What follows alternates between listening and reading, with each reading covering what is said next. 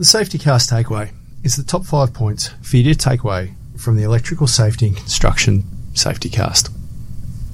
Thanks for joining me on the Safety Cast today, Steve, and talking all things uh, electrical safety on site. Uh, what would be your five takeaways for people listening today?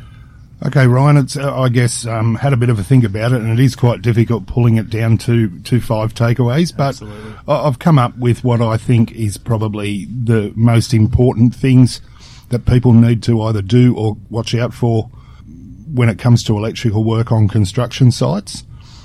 Um, number one, make sure that you take the time to conduct a risk assessment or, or a safe work method statement if if it's required um, when working near electrical equipment.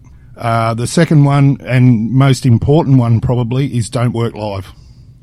So, and, and that goes for both electricians and non-electrical workers. Uh, working live puts you at an unacceptable level of risk and it's uh, prohibited under legislation. So there's always a way to isolate supply when you're working on it. Um, there's a number of precautions that need to be taken if you're even working near live, let alone working on live. And the third point is um, we need to ensure that all site cabling and electrical equipment is adequately maintained and tested. So the maintenance of electrical supply equipment on a construction site needs to be conducted by a licensed electrician and the testing of electrical supply equipment on a construction site also needs to be conducted by a licensed electrician. Any uh, end user equipment, so extension leads, uh, portable power tools, etc., can be tested by what we deem a competent person. That, uh, in most cases, is someone who has conducted a training course that trains them in the use of a portable appliance tester, which is a piece of equipment that plugs into the uh, item that you're testing, runs its own internal test, and prints its own tag uh, that that deems the piece of equipment compliant. And keeping records of that as well. Yeah, that's right. It needs the records need to be kept for sure.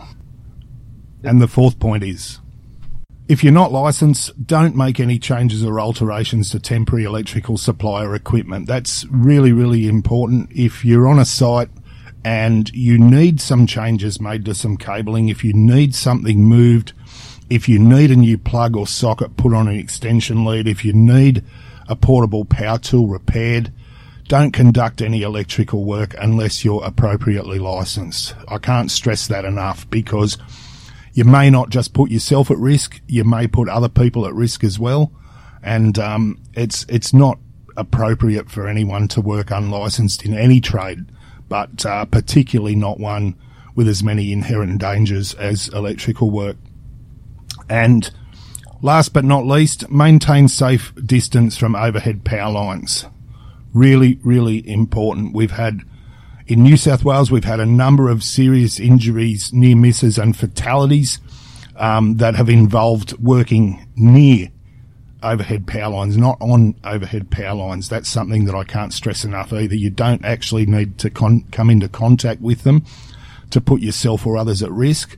It's it's enough to come close if you're providing a good earth for the electricity. The electricity is quite capable of jumping across airspace and following that path down to earth. And if you're part of that path that's following down to earth, then you're going to have that current pass through you and be seriously injured or possibly, uh, possibly die from it.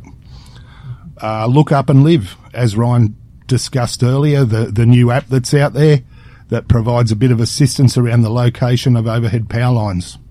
Well, thanks, Steve. There's your five takeaways uh, for the construction electrical safety in our safety cast today. Um, appreciate your time. And if you need further guidance, please visit our website, uh, safeworknewsouthwales.com.au. Thank you, Ryan. Thanks. For more on this topic, check out the complete conversation or visit our website at www.safework.nsw.gov.au or call 131050. And thanks again for listening.